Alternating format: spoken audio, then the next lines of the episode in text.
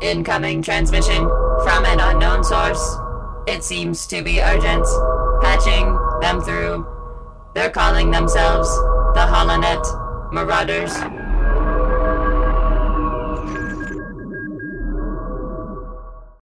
Welcome back to the Holonet Marauders podcast. Uh, this week, we will be diving into a little bit more of The Mandalorian. So, since we last spoke about The Mandalorian, we've had two chapters Chapter 11, The Heiress, and Chapter 12, The Siege. So, as always, my name is Jamie, and with me, AJ.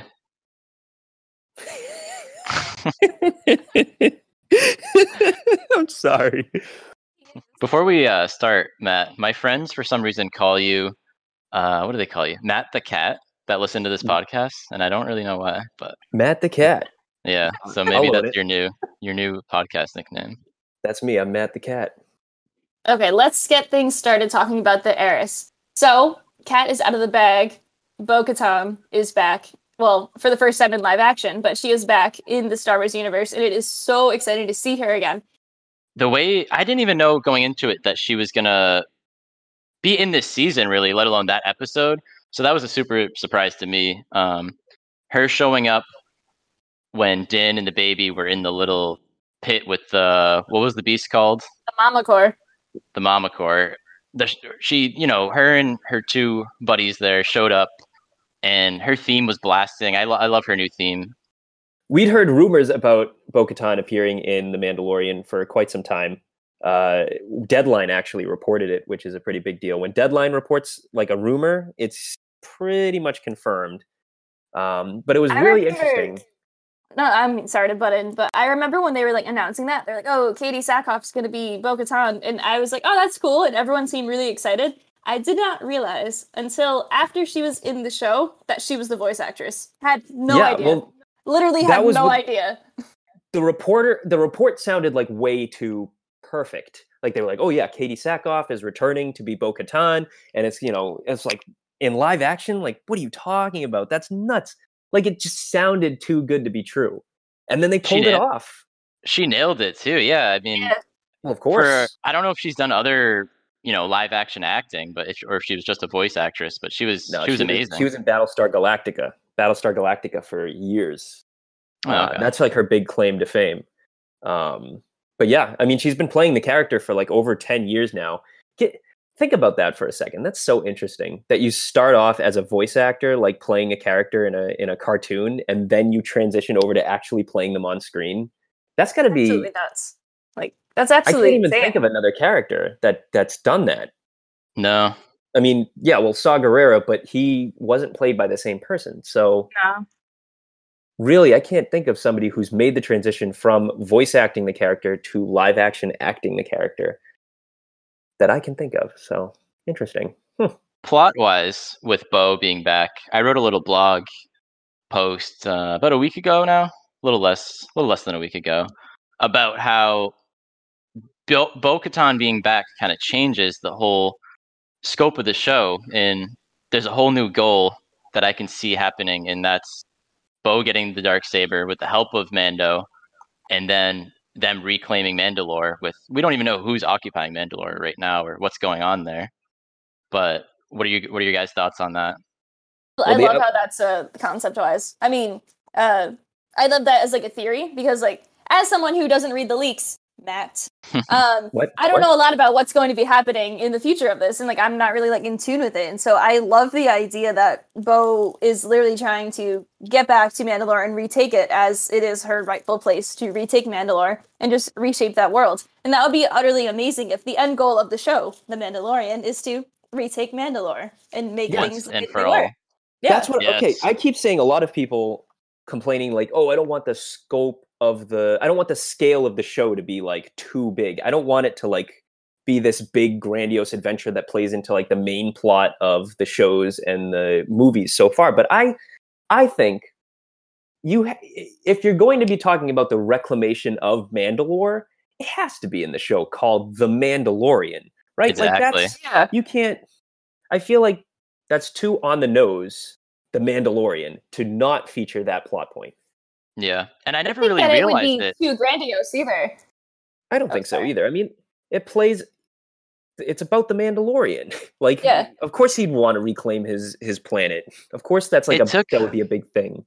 it took this episode for me to realize that too with like that that could be the possible ending of the show or you know the end game of the show as i worded it in my blog and i don't know why i didn't think of it sooner i mean i guess it needed to take mandalore herself bo-katan to show up to, to Yeah, make and me realize that I think that a big piece of it is the only Mandalorians we've seen in the show so far are part of just Din's small covert, which we didn't know what the scope of Mandalorians in the galaxy was at this point until that time. So for the past year, we thought all Mandalorians post what the events in Rebels are just like Din Djarin, and that's it. But seeing Bo Yeah. Katan and everyone else really gives us a wider look at all of it. Again, an expanded look at the entire galaxy of there are multiple groups out there. And I love how Bo Katan just shoves it right back in Din Djarin's face, saying, uh, no, you guys are wrong, and this is the way. The way that she Yeah. delivers, this is the way, I was honestly cheering. I have never been really a fan of the phrase, this is the way. I think it's kind of ridiculous. I will say it from time to time if it like makes sense. And the way that Bo Katan said this is the way was groundbreaking for me. It just made so much I sense. agree. That smug delivery back at him, like, okay, take your way and shove it up you know where. Like, oh, it was so good. I Dank think my, Farrik. yeah, Tank Farrik. Thank Farrik. My favorite thing is literally Din Djarin saying to the Mandalore's face, "You're not a Mandalorian." I think that is, and that's a detail that only we would get.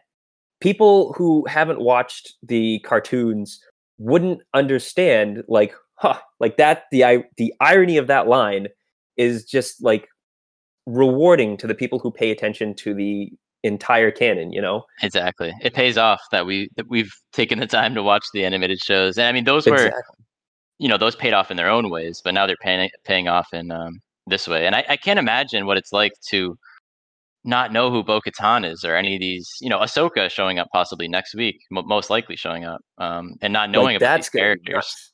yeah I watch I watch these episodes with my dad, and he is just totally and completely has absolutely no idea about any of the you know outside of the movies canon. So for him, Ahsoka isn't going to be as big a deal. I'm like I'm going to be geeking out. I'm going to be sitting like across the room from him, just absolutely losing my mind, and he's going to be like, oh yeah. I think a cool way to think about that that I sort of realized recently was if you're a fan of Star Wars but you haven't seen the animated shows, you're sort of like I guess Din Djarin in a way, where you're meeting these characters with him and you're kind of going through the experience and from his point of view. So that's kind of Yeah. a, a unique that's a unique way you can think of it if you if you haven't seen these shows and whatnot. Yeah, I agree. So the way that they've really been showing this show so far is through the lens of Din Djarin and his lens of the universe. And so you don't necessarily need to know everything about the Star Wars universe because they are telling you what needs to be known as you go through. And some people might think that you do need more background information or they need to like hammer it home more points. And like this season, they've done a fantastic job of really being like, this is clearly the era we're in. After the Death Star blew up, the second one, um, the New Republic is here in the Outer Rim. Like it's very clearly setting this is where we are in the timeline. And I just hope that it is making it make more sense for people who may not have seen all of the expanded media or have seen majority, at least all the movies, but are confused with the timeline because this timeline is absolutely insane to track if you're not like really, really like elbows deep in it all the time. Right. It's like Yeah. 200 plus episodes of things that you have to watch. And you know, you can't expect everybody to to do that. So, you know, introducing these characters and then having cuz that's another thing like they did with Darth Maul, for instance, where they just shoved Darth Maul into Solo and then they were like, "Oh yeah, just ask your nerdy friends what that's all about and they'll tell you." And it's like exactly. it's like the the age of Google where you no longer have to really dive into exposition to explain things to people where they can just go like why was Maul in Solo and then they can Google it because they were like oh I thought he was dead and then it they give you like all of the information you need right there. It's it's a totally different age that we live in right now where everybody is so interconnected and information is at our fingertips that they just no longer need to worry about that kind of continuity. It also reflects back. It's like, oh, this happened, and then it's like, okay, I'll go back and watch that. And so then it opens the door of, okay, I want to learn more about that. Let me watch all of that content, read all of that content, and figure it out from there. And so like, it's good. We're living in that age of connectivity, but also like exploration, and it's fantastic. Yeah, for sure. Yeah, it, it finally took it finally took this um, for my friend who I've been trying to get the to watch the Clone Wars for years. Um, you know, he's finally gonna maybe go check it out. So you know, better Yeah, late than never. I feel like we've all had some sort of personal connection with a friend or even family that like isn't really as in tune with it as like we knew. You, or you thought you that they knew a lot about it but didn't really necessarily know and they're asking questions of like, "Oh wait, where did this person come from?" Be like, "Oh wait, the child actually isn't Yoda." That's actually come up a few times. And so like it is like confusing, but it's also funny to be able to like explain this to other people and it's it's funny how the people also like want to like know more about it. So like they might have like a story like finding out like recently um my my brother and my sister-in-law's family they just reached out to me saying hey we're going to start watching the mandalorian because sasha banks is in it because they're huge wwe fans and they know her from that and they literally wanted to watch the mandalorian for that now like my brother like knows like a lot about star wars but he was asking me so many questions about it too and i'm like yeah happy to like explain it all to you and like i was facetiming him the other day and everyone's like wait i have a question and i'm like i didn't know i had this many answers it's ridiculous how much you realize you retain also Right. Yeah, exactly. You're kind of like your you're kind of like your friend's knowledge keeper, librarian Star Wars, sort of. Star Wars professor. yeah, the Yeah. Star Wars professor in your life. Just ask them the questions and they and they'll teach you all about it. We have to now give lessons for people. Uh, was there anything else we wanted to talk about with the Heiress episode? Anything about like the planet or the Mon Cal or Frog Lady and Frogman? Yeah, something interesting about this planet, Trask, right? Or is it a moon of Trask? It's the moon, like the water moon of Trask. Yeah, I think the it moon is. Trask. Yeah, it's Trask in the system of Colliden. Kol Iben. Kol Iben. Okay. Kol Iben. Okay. Kol Iben. So so the moon is called Trask. Yes. So it's not an Endor situation. All right. Whatever the moon is, um, the one of the things I noticed about this that I haven't seen anybody talk about is the fact that the Quarren and the Mon Cala seem to be getting along very nicely. And if anybody knows anything about Mon Calamari, the planet, the Quarren and the Mon Cala both hail from that planet, and they they do not get along. The Quarrens actually don't really get along with a lot of people, but the Mon Cala they hate the most. And I just found that pretty interesting to see Quarren and Mon Cala doing their own thing, you know, walking around, existing together without, you know, making a big stink, having a big fight about it.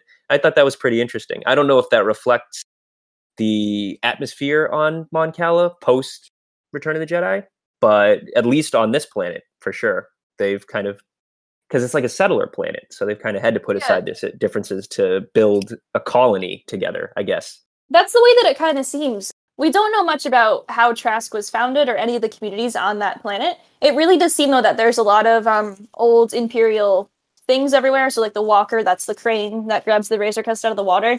But like it, obviously there's no imperial presence there anymore, so that's good. So that's gone. But we don't know like where all these people came from because it's not just like the Mon Cala and the Quarrens there, because there's also a lot of humans and other assorted aliens as well. Like, like Frogman, for example, he's there. What's he doing there all by himself? But Sir Farag. we yeah he's we don't know much about how this community was founded like you said it does sound like a lot of settlers and refugees and so it it comes down to like it's a desperate time and so they just need to get together in order to survive um which is also like a common theme across the galaxy it seems Yeah, for sure. Yeah. I guess the the last little bit, the yeah, the last little bit about this episode I just wanted to touch upon was the reunion of Frog Lady and Frog Man.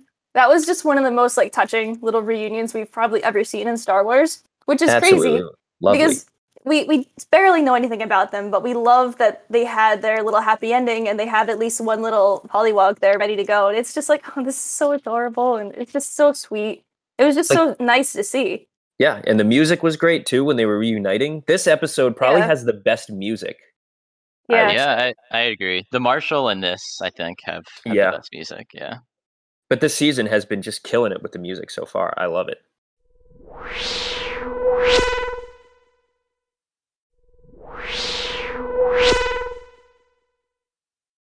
So that brings us to the latest episode, which was chapter 12, The Siege. no relation, obviously, to the Siege of Mandalore, and the only Mandalorian we see is Din Djarin in this episode. So it was very interesting that they chose Siege as the title of the episode. But I mean, they did like take an entire Imperial base, but still interesting that the Siege was the name of the episode.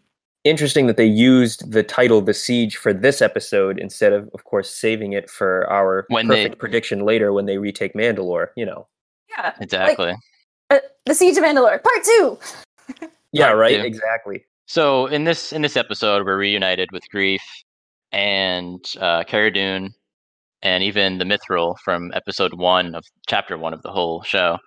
And it's awesome to see Navarro, you know, thriving and since uh, kicking out the Imperials and you know cleaning themselves up. And we were all talking about earlier about how much time has passed because there's a statue of IG11 in the town square. Everything looks nice. And even Matt was just saying earlier, Greef has a, a gray beard. Yeah. So I think it's weird because the timeline in this show is, eh, in my opinion, a little wonky. Of course, like I said, I said this earlier, is the the fact that they were traveling to Trask Sublight from Tatooine could mean that some time has passed, but enough time for Greef's beard to turn gray is another story. Maybe he just decided to stop dyeing it. Maybe that's the story behind that. That's possible. Maybe they shot up the hairdressing studio on Navarro Yeah. during that But last he- thing. He didn't even have a beard. I mean, I know you can grow a beard, in a, you know, depending who you are. In the we're looking at a GIF right now in our little chat. He just has a mustache from season one. Yeah, it's just a mustache, and now he's got like this full gray, or not full, but you know, pretty pretty substantial gray beard.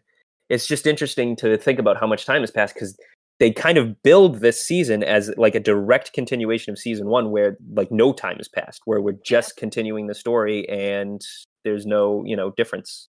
Yeah, So- but Yeah. then you but then you look at how much Nav- uh, the settlement on Navarro has developed, and there's so much that's been redone between like the entire like uh, main way for the shops and whatnot. Everything there is revamped. It looks bright. It looks vibrant. People are happy just being around. Constable Zuvio's down there just chilling. The entire Yep. school. That's where the shootout happened. And so it's it's crazy that there's a school in there and it's so organized and all those kids look well cared for, well fed, they're all clean.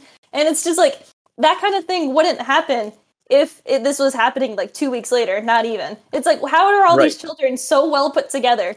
That's the most difficult thing to get put together is having a child ready for school and all of them all at once. It's ridiculous. I will say that protocol droid that's teaching the class, I absolutely love that. That may have been one of my favorite parts of the episode.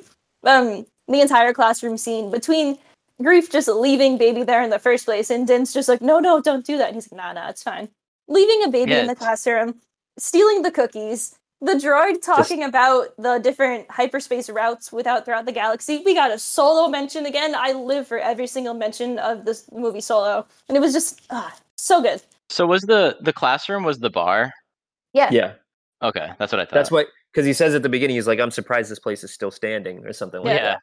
There's a big wide shot at the beginning of when they walk into the classroom um, of the bar itself. And instead of obviously liquor being behind the counter, it's like interestingly, it's a bunch of globes. And so it's like, oh, which planet is that? Because it's not like the galaxy is a globe. Right. so there's like multiple different globes of planets. And so they have that's an interesting set direction. So maybe this was just for the geography class. It seems like all that's being taught in this school is a geography of the galaxy, but whatever. At least they're learning something. Geography of the galaxy. Hmm, That's what what, would I would that? Teach. Yeah. Geo- that's exactly what it would be. Geography of the galaxy. Maybe galaxyology. Geo means Earth.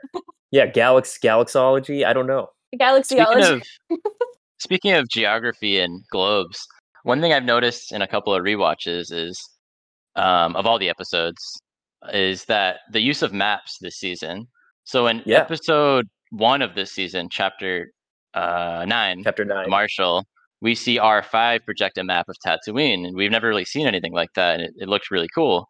And in this episode, we see the Mythrol in in his office there, his accounting office. They bring up a map and they look they're like, oh, here's the base where we're going and all that, and it's it's super cool to see the use of maps. Interesting. Yeah, it's it's really interesting Huh. because these planets have to be really small. Because like when uh, Peli Motto is talking about uh, Mos Pelgo, she's like, "Oh, it's over here, and we're over here," and it's like that's quite a substantial distance. Like that's a long distance to travel all the way across the planet. So Tatooine must be pretty small. Most of these planets must be pretty small. Can, like, can you imagine if they're like chilling on Coruscant and they pull up a map and they're like, "We're here, and we need to get all the way over here," and then you just like go there like Coruscant feels so expansive that I don't know, like traveling just like casually on a speeder halfway across the planet just doesn't seem possible.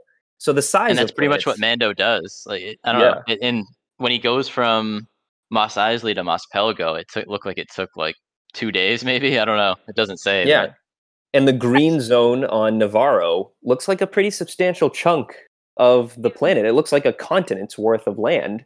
The funniest part about that is like apparently Cara Dune herself like muscled that one into uh, civility also. So she made sure that that entire area was secure. So that's a little bit insane. Speaking of Cara Dune, Jamie, you brought up earlier, you pointed out to Matt and I that her belt and the badge she receives at the end of the episode is very similar to Cobb Vanth's belt. Yeah. Yeah. So this was something that I would not have realized if I wasn't in tune with any sort of cosplay things. Um, because other people have like mentioned it previously that there is a there is an actual marshal badge or belt buckle in this sense. Cobb has a belt buckle that is red and white. It's a mainly white with red stripes. They're inconsistent. And then I was noticing during the rewatch that Cara Dune also has a belt buckle. It's not exactly the same size as it, but it has that same type of pattern with the white background and the red stripes. And then at the very end of the episode, that um, that X-wing pilot gives her a New Republic Marshal badge with the Rebel Starbird and then the stars around it, and then also underneath, very slightly, you can see it. It's the red and white stripes. So it's signifying that it's a New Republic Marshal, just not just a Marshal of that planet. So there's this mini faction that's kind of growing of marshals within the outer rim. And so we don't know anything about this. It's not really like talked about. Like, do they talk to each other? Like, does Cobb Vanth know who Cara Dune is because she's also a marshal? Do they have like Zoom calls with each other? Like, what's going on? But apparently, it's it's a thing that the marshals are on the same wavelength, and that is a badge that shows that you're a marshal. Not just the new one that she got, but the belt buckle that she had as well. Yeah, it's it's super interesting that we've had two marshals already in through four episodes this season. It's kind of a you know why didn't they use different words or something for it or you know like you said maybe there's a whole faction of you know marshal of a city or something that we didn't know about, especially on the outskirts and the the outer rim. Yeah, it's definitely signifying that the outer rim is kind of it's getting its act together. You know, Yeah, like uh, yeah. you see these kind of lawless places start to get sheriffs and marshals, and you see the New Republic kind of being far away from all of that, uh, but overseeing it, and you know, giving giving everybody a little badge, being like, hey, you know, here's this little here's this little insignia, you know, yeah. Call us if you So need now- us. just like don't- getting getting like the word out there, kind of being like, "Hey, we know that you're doing all the, the hard work, but we just want to slap our logo on it and then say, Yeah. "Hey, wait, we helped." That's that's a big chunk of it. I feel. Um, That's the New Republic for you. So now we'll get into the the meat of the episode, if you will. The uh, when they get to the base and what we find in the base. Okay, yeah. I mean, it's gray where I am in terms of like, what is this that they're stumbling upon? What is this experiment? Now, obviously, when Dr. Pershing is talking about blood transfusions, you don't really see blood transfusions turning people into crazy, you know, creepy monsters that you keep in a jar. So obviously, or at least to me, obviously, those cloners on the desk and those weird vat things, whatever they are, I think are some kind of genetically engineered creatures. Um, I don't think they're, you know, the volunteers that Pershing talks about having problems with blood transfusions. But I think all of this really ties together in their experimenting with the force, basically in putting science where science doesn't belong as it is. And Star Wars has always had a history of you can't really science the force because it just doesn't mesh. And I think that's kind of what they're doing now. They're, I, it's purposefully showcasing look, the Empire is doing these really unnatural, creepy experiments. And we want you to kind of tie that with what the First Order and obviously Palpatine is doing in the unknown regions right now. Uh, what Snoke is, a strandcast. They're also making strandcasts. And I think you know, the parallels are too similar. You have the Snoke theme playing when they look into the jars. You have people with these very obvious Kaminoan clone patches on their shoulders. So you know that they're trying to invoke cloning. They're not just trying to invoke, hey, these guys work with blood. No, they're working with clones, you know? So genetically engineered monsters is where I'm seeing this going. There, there's like just a whole bunch that they seem to be doing. They're doing dark troopers, they're doing clones, they're doing blood transfusions. I definitely think, and you sort of talked me into this, that they are.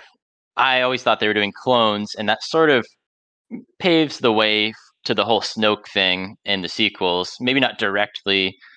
Um, we can talk about reasons why later, and it also ties into Moff Gideon wanting to do blood infusions with himself, with someone else. We don't really know yet. Right. But- and in my theory is that it's definitely for himself. I think once he's got the dark saber, he's going to be trying to, you know, he's going to want to become the Mandalore basically. He's going to want to become like Pre Vizsla where or no, sorry. He's going to want to become Tar Vizsla. Uh in that uh, you know, a Jedi who also wields the dark saber. Can you imagine? We kind of talked about that when we were talking about the previous episode who who controls Mandalore right now and I kind of see that as Moff Gideon controls Mandalore, or at least wants to think he does. He has the dark saber, so that's like a number one. Uh, obviously, it's probably still the Empire or some kind of Imperial faction. Where is Yeah. where is Mandalore? Is that in the Outer Rim? Mandalore is in the Outer Rim, so and that's where we are. That's where Mandal the Mandalorian is firmly set in only the Outer Rim. We don't go anywhere else. And I'm glad that they So- haven't really gone into the mid rim, inner rim yet. It's really showing. I mean, at least at the end of this current episode, with the whole the the core worlds don't believe what's going on out here, which really just adds to the whole. The core is totally disconnected from the outer rim. Yeah. So that's that's just a different topic, though.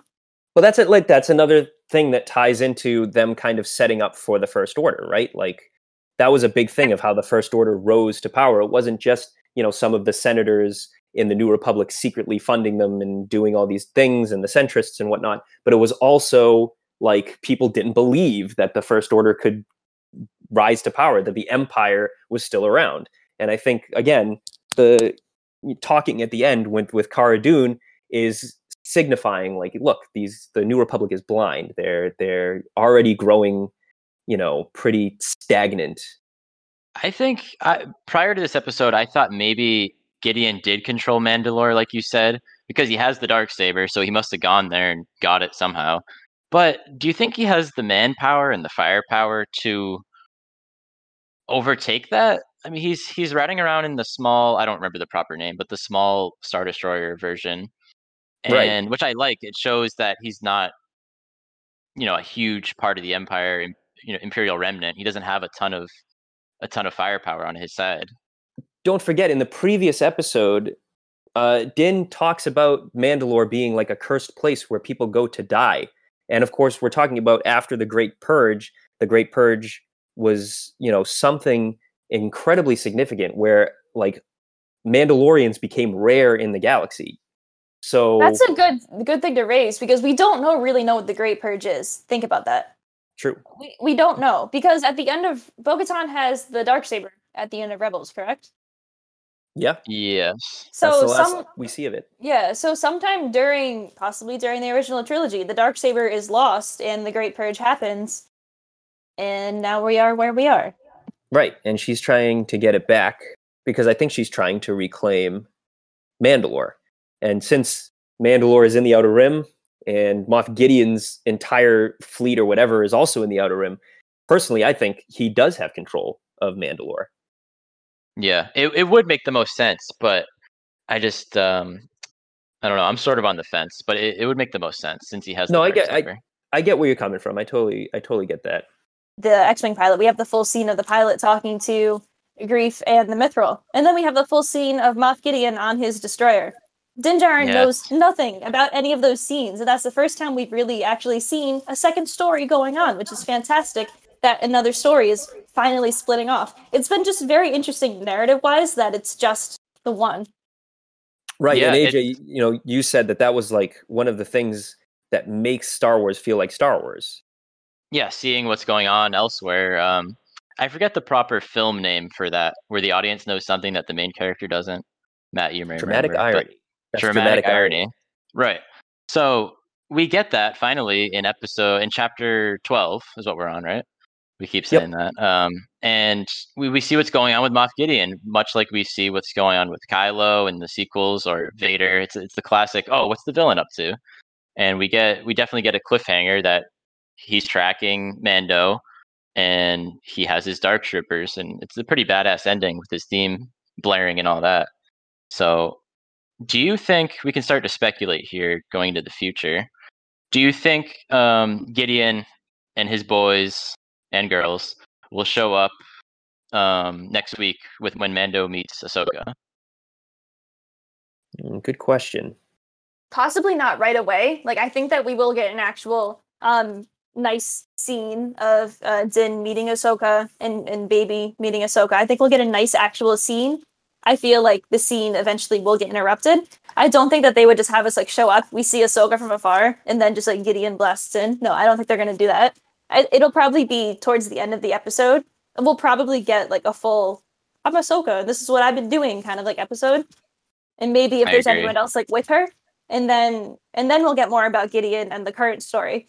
I feel like the story needs that. I feel like Ahsoka's story needs that. We all know Dave Filoni absolutely loves Ahsoka. She's his girl. That's oh, the Oh, yeah. other story there. We know that he's going to give her something that we're not expecting, something that's going to blow us out all out of the water, and we're going to get the story of what she's been doing since she got pulled back into the timeline, and then what's been happening since the end of Rebels. Hopefully, or we're going to be like, oh, this is what I'm going to tell you, and I'll tell you the rest another time, and that's going to be whatever that spin off series is. But we'll see. I get big vibes of. So, it reminds me of the sequel trilogy a bit. So, End of Force Awakens, Rey is going to the island where Luke is, and I've seen people make this meme of the Rey holding the saber out, and it's over the saber it says uh, Baby Yoda, and Rey says Mando, and Luke is Ahsoka.